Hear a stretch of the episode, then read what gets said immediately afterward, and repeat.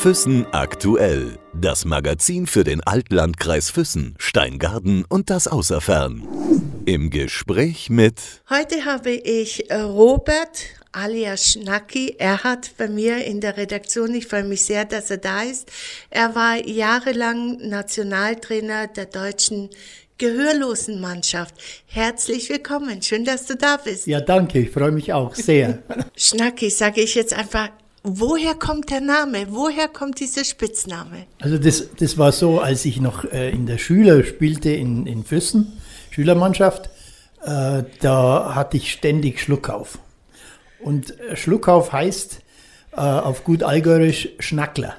Ach was? Und mein damaliger Trainer, der nannte mich immer Schnackler. Und aus diesem Schnackler wurde Schnacki. Ja, Wahnsinn. Also auf das wäre ich gar nicht gekommen. War das für dich dann ein unangenehmer ähm, ja, Spitzname? Oder? Nein, weniger. Nein, weil es war ja so, dass, äh, ich würde mal sagen, 90 Prozent der Mannschaft hatte Spitznamen. Äh, später, als ich selber Trainer wurde, äh, habe ich mir dann äh, schon ähm, gedacht, Mensch, das war gar nicht so dumm, weil oft hast du in der Mannschaft, was weiß ich, drei Daniel, vier Dennis, kannst du nicht unterscheiden. Und wenn jeder seinen Spitznamen hat, dann ist es auch leichter für den Trainer und die Spieler, sie zu unterscheiden. Du hast mir erzählt in einem Vorgespräch, dass du sieben Jahre lang äh, Trainer der deutschen Nationalmannschaft der Gehörlosen warst. Wie kommt man zu diesem Job? Ja, das war so. Also ich war damals noch Nachwuchstrainer beim EV Füssen und äh, da, war, da hat der Bayerische Gehörlosen-Sportverband Abteilung Eishockey eine, ja damals noch Hobbymannschaft äh, nach Füssen geschickt, BLZ. Dort hatten die so ein kleines Trainingslager und suchten einen Trainer. Damals war die Margot Hanig noch äh, Stadionleiterin, BLZ-Leiterin und hat dann äh, sich überlegt, Mensch, wen könnte ich denn da fragen? Und anscheinend bin ich hier in den Sinn gekommen und so kam ich dann eben äh, zu diesem Traineramt. Ich habe mal einen Artikel darüber gelesen, das war, du hast ja auch die Gebärdensprache gelernt. Ähm, nicht alles, aber so, dass du dich mit ihnen unterhalten konntest, ja, oder? Ja, das also, es war so, wir hatten also zwei Betreuer. Der eine, der war eher für die organisatorischen Sachen zuständig und dessen Frau war äh, Lehrerin für Gehörlosensprache. Und der hat mich dann immer so äh, in der Trainerkabine besucht und, und hat mir dann so peu à peu so die wichtigsten Dinge, die so rund ums Eishockey, die man wissen muss, äh, hat er mir dann beigebracht. Wie macht man das, wenn jetzt ein Foul war oder irgendwas oder wenn die da jetzt nicht äh, so ähm, ja auf dich in Anführungszeichen ähm, hören wollten? Wie, wie hat man das signalisiert? Ich meine, man schaut ja nicht immer die ganze Zeit permanent auf den Trainer, oder? Nee, das schaut man nicht. Also äh, im Spiel ist ja so, dass äh, da sind praktisch an der Bande äh, wurden äh, Blitzlichter installiert, die verbunden waren mit der Zeitnahme. Und wenn der Schiedsrichter gepfiffen hat, dann drückte der an der Zeitnahme auf den Knopf, dann haben dies, hat es geblitzt und diese visuelle Wahrnehmung haben die dann verstanden und dann ist das Spiel unterbrochen gewesen. War das dann nicht verzögert? Ich meine, das Doch. ist ja dann immer verzögert. Ja, ja, es war immer ein bisschen, also man kann immer ein paar Zehntelsekunden äh, ist es verzögert zu, zu den, sage ich jetzt hier mal in Anführungsstrichen, normalen Eishockeyspielern. Was ist der Unterschied, ich meine, zu dem, dass, dass die Eishockeyspieler jetzt nicht hören können, sondern alles visuell wahrnehmen? Wie ist dann das Training? Wie zeichnet äh, sich das aus? Also im Training ist es ja eigentlich relativ einfach. Denn äh, im Training äh, schreibt man die ganzen Übungen auf eine Tafel und die sehen dann die, die Übungsabläufe, die Laufwege, was machen wir für Übungen. Das wird ja alles visuell wahrgenommen von den Jungs. Also da brauchen die nicht hören dazu. Äh, das war relativ einfach. Um die natürlich an die Tafel zu bringen, musste man Gebärden, sprich also die Hände nach oben mit dem Schläger und winken. Und einer hat es dann schon gesehen und hat die anderen auch signalisiert, Mensch, wir sollen da zum Trainer kommen. Und dann hat es eigentlich relativ schnell gut geklappt. Nur war natürlich anfänglich so, dass ich zunächst einmal mit der Pfeife aufs Eis gegangen bin und das hat für, für Gelächter gesorgt. Das kann, das kann, kann ich mir vorstellen. Ja, ja die Pfeife. Und, äh, Und dann, ähm, dann war noch eine schöne Episode. Äh, wir hatten dann in der Vorbereitung auf die erste Europameisterschaft natürlich auch Theorie in, in de, im Bundesleistungszentrum äh, in, in, oben in diesem VIP-Raum. Und da habe ich dann halt nach dem Training, nach dem Eistraining gesagt, so, und in einer Stunde treffen wir uns im Hörsaal. Und das war natürlich auch ganz eine lustige Sache, dass ich mit Hörsaal. den Gehörlosen im Hörsaal war. Du hast mir auch erzählt, und das ist mir dann gar nicht mehr aus dem Kopf gegangen, du sagtest, du hattest die besten sieben Jahre, die du je haben konntest mit dieser Mannschaft oder mit diesem Job, den du da ausgeübt hast. Ja, also es war so, dass natürlich dieses Zwischenmenschliche wahnsinnig toll war. Denn wenn, wenn sich die mal geöffnet hatten, dann konntest du super mit ihnen arbeiten. Die haben, da war ein Vertrauen da. Da, da ging es auch nicht nur um die, um die Eiszeiten, um das Training, um das Spiel, sondern auch um, äh, wie es denen persönlich, äh, wie, wie ist ihr Befinden, wie kann man ihnen ein bisschen helfen. Also das äh, hat mich schon sehr begeistert und äh, das war wirklich eine ganz eine tolle Zeit. Gibt es noch Kontakt zu dem einen oder anderen? Ja, ich habe noch Kontakt. Ähm, ich habe noch ganz äh, lange Kontakt gehabt zu unserem damaligen Kapitän, dem Urs Wellhöhner. War ein sehr guter Spieler, hat lange in der zweiten Bundesliga gespielt. Und äh, in Salt Lake City bei der letzten Olympiade, äh, der war also promovierter Bierbrauer. Äh, dann haben die dem da ein Riesenangebot von Bear Beers gemacht. Und der ist immer noch da drüben mit Frau und Kindern. Ach was, der ist dann dort geblieben? Ja, der ist dort geblieben, ja. Wahnsinn. Ist es in dieser, sagen wir mal, Sportbranche, wird man da belächelt, wenn man ähm, quasi nicht die Nationalmannschaft trainiert, sondern eine deutsche Gehörlosenmannschaft. Wird es dann so wahrgenommen oder wird es denn auch getrennt, dass man sagt, ah ja, das ist ja nichts Besonderes, weil das ja nicht die Nationalspieler sind? Nein, das, also das Empfinden hatte ich nie muss ich ganz ehrlich sagen, äh, weil äh, die Leute, die mit dem Eishockey und, und, und die mich dann auch kennen und, und das auch öfters gesehen haben, die haben dann schon gemerkt, äh, da geht es auch um andere Dinge wie nur um diesen Sport, dass man da Hochleistungssport betreibt. Hattest du da ein bisschen Bammel? Wo Am du Anfang schon, ja. Also wir hatten beide Berührungsängste, die, äh, weil man, man weiß nie, wie, wie, wie geht man auf die Leute zu, äh, wie öffnet man sich, wie, wie bringt man das rüber. Äh, dann im Eishockey ist es ja sehr autoritär normalerweise, Trainer, Spieler, Trainer sagt an, Spieler machen das und äh, da war das schon am Anfang ein bisschen komisch, muss ich ehrlich sagen. Aber das hat sie, also in kürzester Zeit äh, hat sie das eingespielt und ich hatte ja dann später auch wirklich Spieler, die einfach bei gehörenden Mannschaften spielten, auch höherklassig wie jetzt zum Beispiel der Berger, äh, der in Füssen gespielt hat und auch schon DEL-Einsätze hatte, einige, der dann auch lange bei mir gewohnt hat, weil sie kein in Füssen, der war da in Füssen als Spieler und die fanden da keine Unterkunft für ihn, da habe ich ihn aufgenommen für einige Zeit. Also drei Monate war der bei mir. Ja, Wahnsinn. Das heißt also, die Beziehung, das hat dich weitergebracht und die Jungs wahrscheinlich dann auch, oder? Ja, Ihr seid ja ähm, Schweden gewesen bei der Olympiade, dann seid ihr in Salt Lake City und in Füssen habt ihr die Bronzemedaille gewonnen, genau, Europameisterschaft. Bei der Europameisterschaft, ja. Das war also die Voraussetzung, dass man uns nach Salt Lake City hat fliegen lassen dann. Was ist das für ein Gefühl, ja, an so einem ja, sowas, ein, ein Sportevent der Extraklasse teilnehmen zu können. Also das ist schon total was Besonderes. Also für mich und dann natürlich für die, für die Jungs auch, weil man muss sich vorstellen, die leben ja ein Jahr aus unter Hörenden. Das heißt, irgendwo, manchmal werden sie diskriminiert, manchmal nicht so wahrgenommen, müssen sich immer durchsetzen und dann kam ein Sportereignis, wo sich nur Gehörlose, die Gebärden, internationale Gebärden, die sich verstanden haben, äh, das, das, das, war der Wahnsinn für die Jungs. Unvorstellbar. Und für dich? Und für mich persönlich? auch, ja, für mich auch. ja, wirklich, das war total gut. Und ich habe ich hab zum Beispiel, die Finnen hatten einen Trainer, äh, gegen den habe ich früher äh, jahrelang gespielt. Das wusste ich nicht. Äh, da waren wohl die Eltern gehörlos und, die, und darum hat er die Gebärdensprache auch sehr gut gekonnt. Und ich kam dann da äh, nach Salt Lake und da saß der da am Tisch Und wir haben gesagt, ja, Mensch, das ist ja Wahnsinn. Und da triffst du dann wieder Leute, die du von früher kennst. Und er konnte sprechen? Und, ja, ja, und der war ganz normal Hörender. als du aufgehört hast, oder die Frage, warum hast du aufgehört? Also wir, hätten gerne weitergemacht, aber es, ohne Finanzierung geht natürlich nichts. Und äh, der Bund hat dann keinerlei Gelder mehr zur Verfügung gestellt. Und dann musste man eben, dann musste man das Ganze einstellen. Was ist aus den Spielern dann geworden jetzt? Also, es ist natürlich jetzt schon einige Jahre her. Viele haben aufgehört. Äh, Einige haben dann in ihren Hobbymannschaften weitergespielt.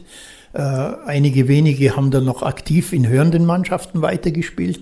Aber mittlerweile, denke ich, sind nicht mehr viel übrig, die, die selber noch Eishockey spielen. Schnacki, du hast doch selbst auch Eishockey gespielt. Du warst in Füssen. Ja, ja ähm, ich habe gespielt erst einmal im Nachwuchs, die ganzen Mannschaften durch. Ähm, Junioren sind wir dann noch deutscher Meister geworden. Da- Das war noch die Hochzeit vom EV Füssen. Das, äh, dann bin ich in die erste Mannschaft gekommen und danach habe ich dann äh, äh, in Schwenningen gespielt, in Schongau gespielt. Also ich habe schon einige Jahre als aktiver Spieler hinter mir. Was motiviert einen, wenn man jetzt in Füssen ist? Ist es vom Vater, von der Mutter oder von sich aus, dass man sagt, okay, ich will Eishockey spielen? Mich wundert es immer wieder, wenn ich so kleine sehe, die Bambinis, wie sie da auf dem Eis spielen und all das. Ich finde es ja grandios. Und dann denke ich mir, wissen oder weiß man das selber, dass man das möchte? Oder gibt's da außenrum irgendwie vielleicht doch, äh, hey, mach das Eishockeyspieler immer super, da kommst du dorthin, dahin. Also es ist so, zu unserer Zeit gab es ja nicht viel in Füssen. Im Sommer konnte man Tennis spielen, im Winter entweder in, in einen Skiclub oder zum Skispringen war damals noch. Äh, aber natürlich das äh, unschlagbare, der unschlagbare Sport war natürlich Eishockey. Und äh, ich kam da eines Tages, sagt ein Freund von mir, Hima Jockey ist ja bestimmt auch bekannt. Ja. Mensch, Schnacki, komm, da gehen wir mal ins Eisstadion, da spielen sie Eishockey, da schauen wir mal zu. Und dann war da gerade die Schülermannschaft auf dem Eis und der Trainer, äh, das war damals der Kienberger, äh, der hat uns stehen sehen und hat gesagt, du kennst ja Schlittschuh laufen. Dann haben wir gesagt, ja, wir haben ja schon, wir laufen schon bei. Nächsten Tag kommt sie ins Training. Und so kamen wir zum Eishockey. Wie alt wart ihr da? Äh, ja, da waren wir schon zehn. Also relativ spät für die heutige Zeit. Echt, wann fängt man denn da normal an? Ich habe gerade vorhin erwähnt, Bambinis, die sind ja auch so, so fünf, oder? Ja, ja so mit, also mit vier, fünf Jahren fangen die heute an. Also warte, seid ihr quasi in Anführungszeichen Spätzünder gewesen, oder wie? Ja, zur damaligen Zeit eigentlich nicht, weil auch die, die, die schon auf dem Eis waren, die haben vielleicht ein, zwei Jahre gespielt, nicht länger. Äh, Das war eine ganz andere Zeit. Das konnte man auch besser komprimieren. Wenn du heute wirklich äh, ganz oben spielen möchtest als Eishockeyspieler, dann musst du mit fünf, vier, fünf Jahren anfangen. Sonst schaffst du das fast nicht. Ein paar Ausnahmetalente gibt es natürlich immer, aber in der Regel ist es so, du musst schon ganz früh da reinwachsen in das Ganze. Du bist ja dann normal in die Schule gegangen und all das. Wie hat man das dann vereinbart? Ich meine, wenn man Eishockey spielt, trainiert man ja auch sehr viel. Ja, also die, die Trainingseinheiten waren äh, im Nachwuchs dreimal die Woche und am Wochenende ein Spiel. Das ist heute auch ein bisschen anders. Also heute, heute trainieren die, die Kinder Minimum fünfmal die Woche Wow. und haben, je nachdem, äh, in welcher Leistungsgruppe bzw. in welcher Altersgruppe sie sind, äh, haben dann ein bis zwei Spiele am Wochenende. Wow. Das heißt also, es ist ja ein, ein Fulltime-Hobby, würde ich dann mal sagen, wenn man das jeden Ja. Tag macht Ja. und Schule und all das. Ja, also das kann, man, man kann das vereinbaren, aber dann, also da, für einen Außenstehenden wirkt es vielleicht so, äh, ja, da haben ja die Kinder gar keine Freizeit mehr. Aber es war immer so, dass die Freizeit war das Eishockey. Da waren die Freunde, da war danach das Treffen, da waren die Spiele und später dann natürlich auch die Partys, was halt auch dazu gehört. Also alles, äh, alles zusammen äh, war die Freizeit. Also man brauchte da nicht mehr irgendwo anders hinzugehen. Das war das Eishockey, Ende. War das für dich damals so, dass du unbedingt spielen wolltest und weit kommen wolltest oder war das für dich tatsächlich nur einfach ähm, Hobby? Nee, das war für, also nicht nur für mich, sondern für uns alle, war der Ehrgeiz groß, denn die Vorbilder waren da. Füssen 16 Mal deutscher Meister. Da waren wir ganz ehrfürchtig, wenn man da, wenn einer mit uns gesprochen hat von der ersten Mannschaft. und natürlich, wenn, wenn Kinder, egal in welchem Bereich, Vorbilder haben, dann entwickeln die den Ehrgeiz und dann will man ganz weit nach oben kommen. Wie weit warst du ganz oben? Ja, für mich war es so, ich war, wie gesagt, Bundesliga zwei Jahre und dann ähm, ging ich von Füssen weg. Ich habe ein Angebot gekriegt in der Oberliga in Schwenningen konnte da meine Schule fertig machen und äh, meine Zeit war Oberliga. Zweite Liga auch mal, aber Oberliga war so das, das Niveau, wo ich gespielt habe. War das für dich dann in Ordnung und überhaupt? Ich kann mir das so vorstellen. Ich weiß jetzt nicht, wie, wie die Zeit damals war, aber dann ganz alleine ohne Eltern und wahrscheinlich im Internat, oder? Nee, nee, äh, ich, ich habe da schon eine Wohnung bekommen äh, und äh, das, das, wie es der Zufall will, hat mich natürlich wieder ein Freund von Füssen da hochgeholt und wir waren dann fünf Füssner. Oh, okay, das heißt, du, du warst zwar weg, aber ja. die Heimat war doch ein bisschen um dich die herum. war da, ja. Da war unter anderem Helmut Köpf von Weidach, dann war der Unsinn Peter, äh, Vater war ja Bundestrainer damals und die, das waren alles so meine, meine Spätzeln von klein auf und da haben wir uns da oben wieder getroffen und haben miteinander Eishockey gespielt. Du hast ja auch dein Abitur dort gemacht, genau, hast du ja, erzählt. Ja, genau. Ja, ähm, was hast du danach dann angefangen? Wolltest du sofort dann irgendwie im Eishockey bleiben oder war es für dich klar, dass du äh, studieren oder eine Ausbildung machen wirst? Also für mich war, war klar, dass äh, Ausbildung unbedingt notwendig ist. Und das war eigentlich mein Ziel. Äh, Eishockey so weit und so lange weiterspielen, solange es Spaß macht, aber nicht als mein Hauptberuf. Mhm. Das heißt, du warst da nicht so fokussiert darauf wie viele andere. Ja, also für mich war einfach wichtig, ich habe auch meine Grenzen gekannt. Also ich wäre nie Nationalspieler geworden. Das muss man einfach einmal, äh, da muss man ehrlich zu sich sein.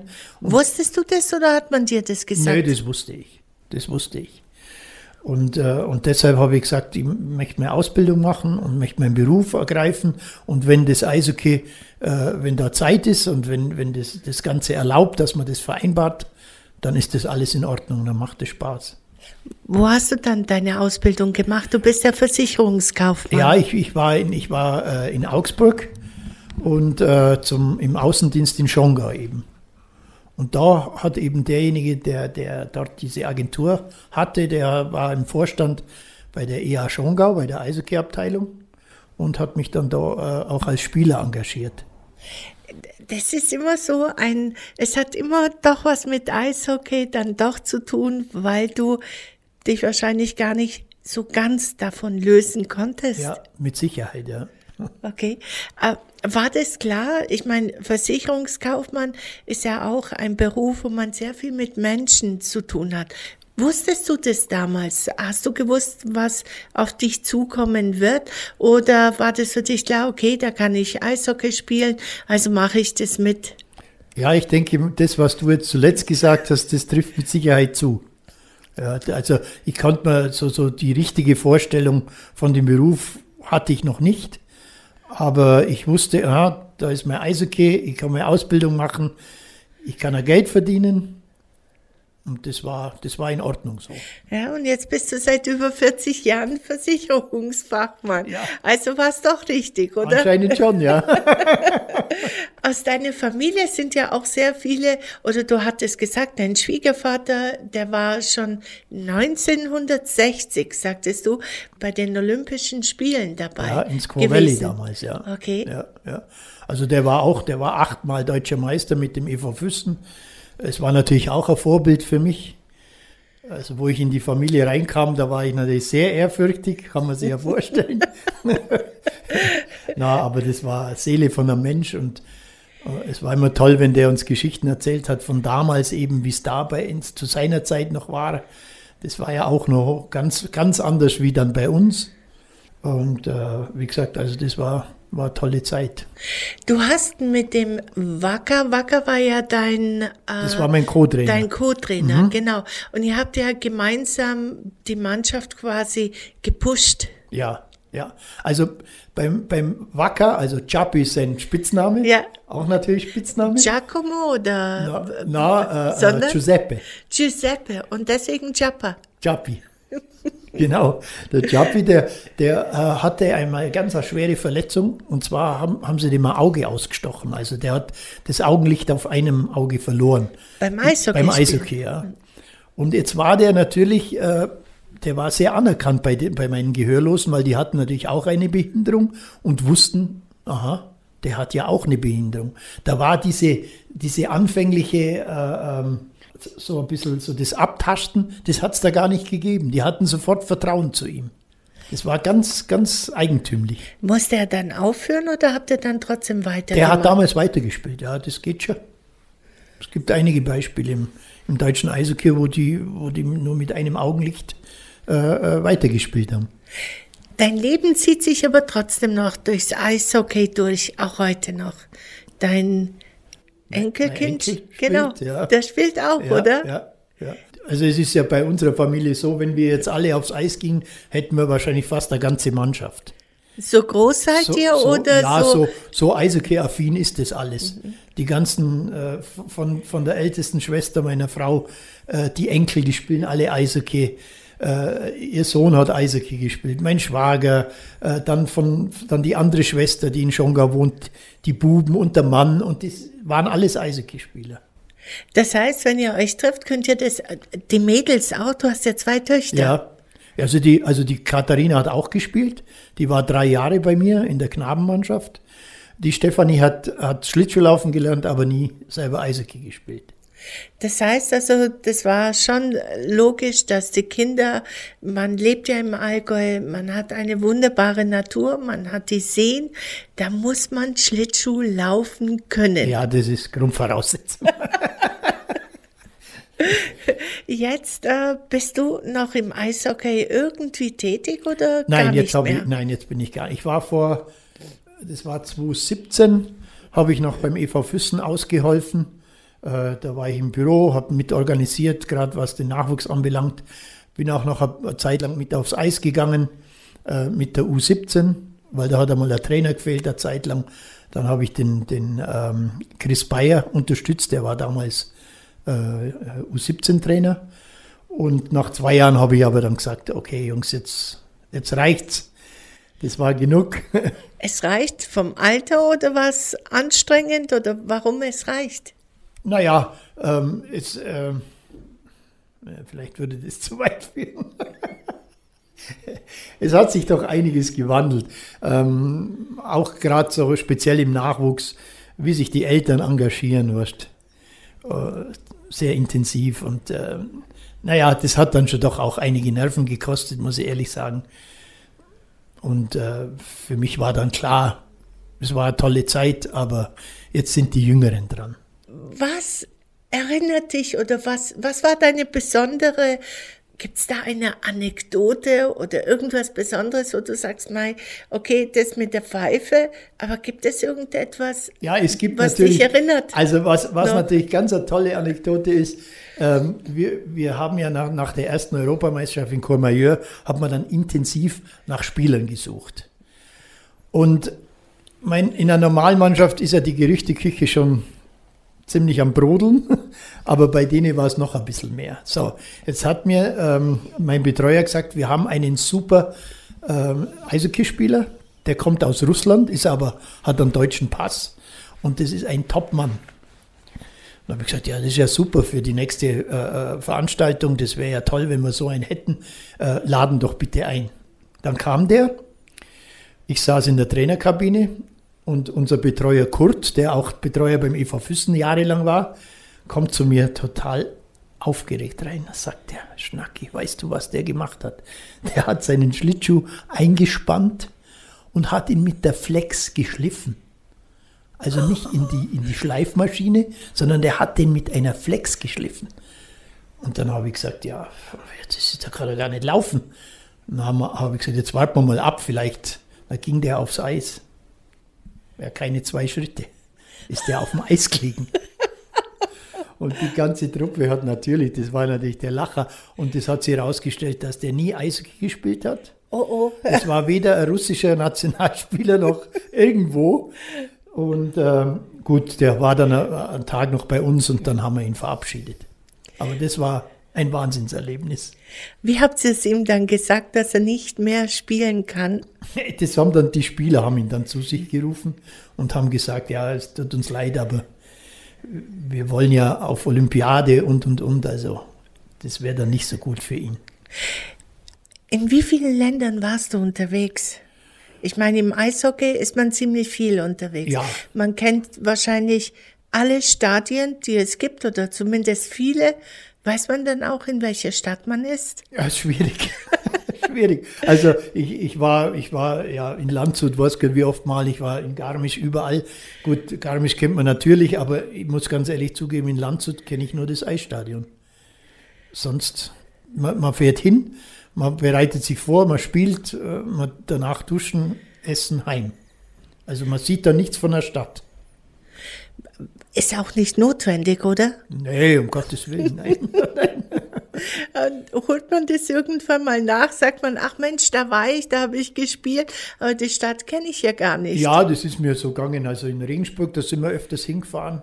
Äh, Da war es natürlich auch so, dass wir mit Schwenningen oft gegen Regensburg gespielt haben und einige Füßner auch in Regensburg waren und wir dann einfach nach dem Spiel über Nacht geblieben sind und den nächsten Tag noch, wenn es gegangen ist, da hat man sich dann schon die Stadt angeschaut. Also Also da gab es doch noch hin und wieder mal die Zeit dazu. ja, die gab es dann schon, ja.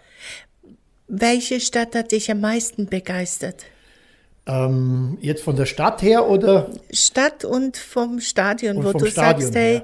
das war echt, das war eine Mega-Zeit, war super. Ja, also ich muss ehrlich sagen, in Mannheim, das war Wahnsinn, wenn man da gespielt hat. Das war ein, ein, ein tolles Stadion damals, super Kulisse. Düsseldorf natürlich äh, hat mich begeistert, als, als, als äh, 19-Jähriger äh, da aufs Eis zu gehen, bei 10.000 Zuschauern. äh, Wahnsinn. Das war unvorstellbar. Also da, da war ja in Füssen damals, äh, da haben wir vielleicht noch 1000 Zuschauer gehabt, maximal. Und dann fährst du dann nach Düsseldorf und das ist unvorstellbar. Was für ein Gefühl ist das? Ja, das, da kriegst du Gänsehaut. Das ist der Wahnsinn. Ist man dann so euphorisch, spielt man besser? Also man ist, Anders? man ist sehr, sehr engagiert. Äh, Die ersten Spiele wahnsinnig aufgeregt. Dann kam natürlich dazu, dass das ja noch eine tolle Mannschaft war. Da waren einige Nationalmannschaften, Nationalspieler in der Mannschaft. Also das war, das war schon sehr, sehr, sehr motivierend und emotional, das Ganze. Weißt du, äh, vielleicht die Frage nicht so angebracht, aber ich frage trotzdem. Ähm, bei den Mädels waren die Eishockeyspieler früher und heute immer noch so, ach, was Besonderes irgendwie. Äh, da hat man doch bestimmt ganz, ganz viele weibliche Fans gehabt, oder? Ja, die hat man gehabt, das kann man so sagen. Also in der Zeit in, in, in Schwenningen beim ERC, da hat man Briefchen bekommen, Geschenke, dann lag wieder ein Brief unter der Tür und äh, also das, das war natürlich da. Wie geht man damit um? Ich meine, man ist ja ganz jung und all das. Wie geht man mit, mit so, ja, mit so etwas um? Ja, da wächst man schon ein mit der Zeit. Das war jetzt nicht so schwierig. Äh, Ich meine, wir, wir, wir haben uns ja alle da nicht festgelegt auf einen bestimmten Partner. Ähm, geheiratet habe ich erst wieder, wie ich in Füssen war und meine Familie gegründet. Also damals waren wir alles Junggesellen. Äh, die, alle, die Mannschaft, da war ein einziger verlobt und der hat sich nach der Saison dann wieder entlobt. Da waren die weiblichen Fans wahrscheinlich die Ursache, oder? Ich, ich denke schon, ja. Ähm, wenn man so viel rumkommt, wenn man viele andere Spieler kennenlernt, das Leben als Eishockeyspieler auch anders wahrnimmt als jetzt äh, einer, der jetzt zum Beispiel eine Ausbildung fertig hat und hier arbeitet, ist man trotzdem noch so fokussiert, dass man sagen kann, ich möchte wieder nach Hause und dort leben oder ähm, ergibt sich das im Laufe der Zeit? Weil die meisten kommen doch immer irgendwie zurück. Ja, also wenn ich, ich kann das ja nur aus persönlicher Erfahrung sagen, für mich war immer klar, ich komme wieder zurück nach Füssen. Das war meine Heimat und ist und wird sie immer bleiben. Äh, es gibt andere tolle Orte, äh, bestimmt. Und für viele äh, war es ja auch so, oder für einige, die sind dann auch dort geblieben. Auch eben Spielerkameraden von mir. Aber für mich war immer klar, über kurz oder lang möchte ich wieder nach Füssen. Jetzt bist du 65. Ja. Okay. Gibt es da immer wieder mal so Treffen von den alten Spielern oder äh, spielst du noch in einer Hobbymannschaft? Also ist so, wir haben ja in Füssen eine, eine Altherrenmannschaft, die nennt sich die Legionäre. Oh. Äh, da bin ich nur noch passives Mitglied, weil mittlerweile spielen die Jungs mit, die bei mir mal im Nachwuchs trainiert haben. Äh, aber da haben wir natürlich unsere Treffen und, und uh, unsere uh, Zusammenkünfte. Uh, das sind aus, aus ganz unterschiedlichen ähm, Richtungen kommen die Jungs her. Ähm, die, da, da sind Leute dabei, die waren zigfache Nationalspieler wie der Hima Uli. Und, aber das ist eine, eine Mannschaft. Das ist wie früher, wenn man da aufs Eis gegangen ist. Das hat das war genau das Gleiche, war der Zusammenhalt danach, zusammen sitzen, ratschen, ein Bierchen trinken. Also das, das ist das, was, was man, glaube ich, auch nach Beendigung der Karriere vermisst. Dieses Zusammensein. Das ist auch der Grund, warum viele weitergespielt haben in diesen Altherrenmannschaften. Also traust du dich gar nicht mehr aufs Eis? Doch, oder? doch, ich gehe schon. Ich bin mit meinem Enkel am, am Mittersee gewesen beim, beim Spielen. Doch schon, aber es, diese, speziell diese Alternmannschaft hat ein gewisses Niveau. Wenn, wenn da ein Wolf Michi spielt, der vor drei Jahren noch äh, Spitzenmann in der DEL war, äh, da brauche ich mit meinen 65 nicht mehr aufs Eis gehen. Das macht ihm keinen Spaß und mir auch nicht. Das heißt, du stehst aber schon manchmal dabei und schaust zu? Ja, so ab und zu schon. Dein Enkel, ist er dann begeistert, wenn er das sieht, wie du Schlittschuhlaufen tust? Ich meine, ich kann mir vorstellen, dass du wahrscheinlich trotz deines Alters besser fährst als er mit seinen zehn Jahren? Ja, ja noch schon, ja, aber er hat mich bald eingeholt. na, na, das, das fällt ihm natürlich schon auf, dass der Opa das kann und, und, und auch an der Scheibe noch ein bisschen was kann, aber das ist natürlich ein Unterschied zu, zu der Legionäre, wie wenn ich jetzt mit, mit dem Enkel aufs Eis gehe. Wenn du so an die Zeit zurückdenkst, würdest du noch mal alles gleich machen? Ja, unbedingt. Es war und bleibt die schönste Zeit in meinem Leben. Alles, was mit dem Eishockey zu tun hat, das war wirklich, das, äh, das, das würde ich nie missen wollen. Eine Frage hätte ich noch, und zwar hast du mir so auch im Vorgespräch ein bisschen was davon erzählt. Und zwar bei der Europameisterschaft in Füssen, da hast du das ja mitorganisiert. Ja. Und da gab es ja auch eine ganz nette Geschichte dazu. Ja, da gab es eine ganz nette Geschichte. Und zwar, äh, ich habe also die, die Spieler, Fans und, und die Eltern, Familie in den Hotels untergebracht hier in Füssen, unter anderem auch im Hotel Hirsch. Äh, und wir haben dann eine Besichtigung gemacht. Da war die Eva dabei, und äh, dann ähm, hat die gesagt, Mensch, ich habe Zimmer genügend, schaut es an. Äh, eine Reihe ist halt zur Straße. Äh, das ist ein bisschen laut, ist nicht so schlimm, aber ich habe Schallschutzfenster.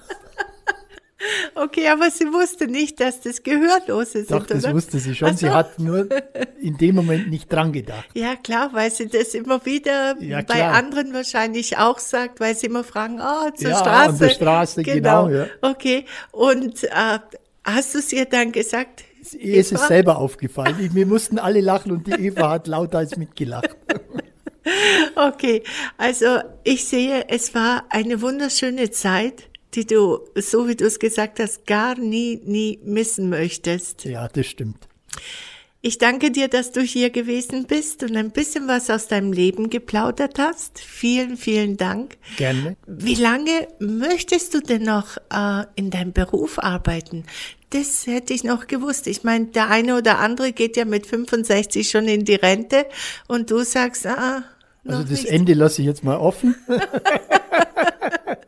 ich werde natürlich äh, die nächsten Jahre etwas äh, weniger intensiv äh, mich mit der Sache beschäftigen, aber, aber äh, wie gesagt.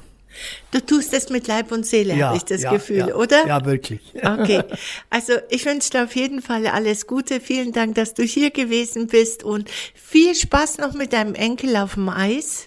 Dankeschön. Und äh, das zweite kommt ja bald. Ja. Äh, vielleicht wird es dann auch ein Eishockeyspieler oder Spielerin, wer weiß. Das weiß man nicht. Vielen Dank, ja, Schnacki. gerne. Ich sag danke. Füssen aktuell. Das Magazin für den Altlandkreis Füssen, Steingarten und das Außerfern.